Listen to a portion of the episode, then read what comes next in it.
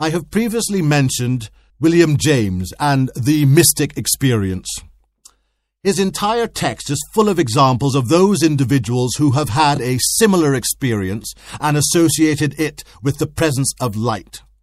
James's description of the mystic experience strongly parallels previous descriptions. He states that it is natural that those who have personally traversed such an experience should carry away a feeling of its being a miracle rather than a natural process. Voices are often heard, light seen, or visions witnessed automatic motor phenomena occur, and it always seems, after the surrender of personal will, as if an extraneous higher power had flooded in and taken possession. It is further described as an original and unborrowed experience from a higher controlling agency and from some influence from without. James explains that in these mystic states, individuals become one with the Absolute and we become aware of our oneness. This is not dissimilar to that described in Paradiso, where we find our nature is at one with God. James then lists four characteristics of the mystic experience ineffability, that the subject of it immediately says that it defies expression and that no adequate report of its contents can be given in words. The noetic quality. Mystical states seem to those who experience them to be also states of knowledge.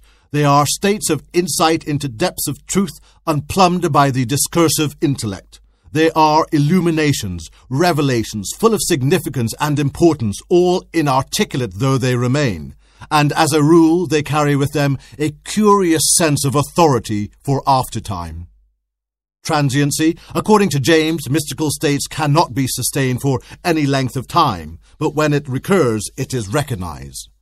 There is passivity, and of the experience itself, James describes how the individual is overwhelmed, and how when the characteristic sort of consciousness once has set in, the mystic feels as if his own will were in abeyance, and indeed sometimes as if he were grasped and held by a superior power. Within the text, James provides a variety of testimonies from individuals, and we have descriptions such as he sees but cannot define the light which bathes him, and by means of which he sees the objects which excite his wonder. And all the glory of God shone upon and round about me in a manner almost marvellous.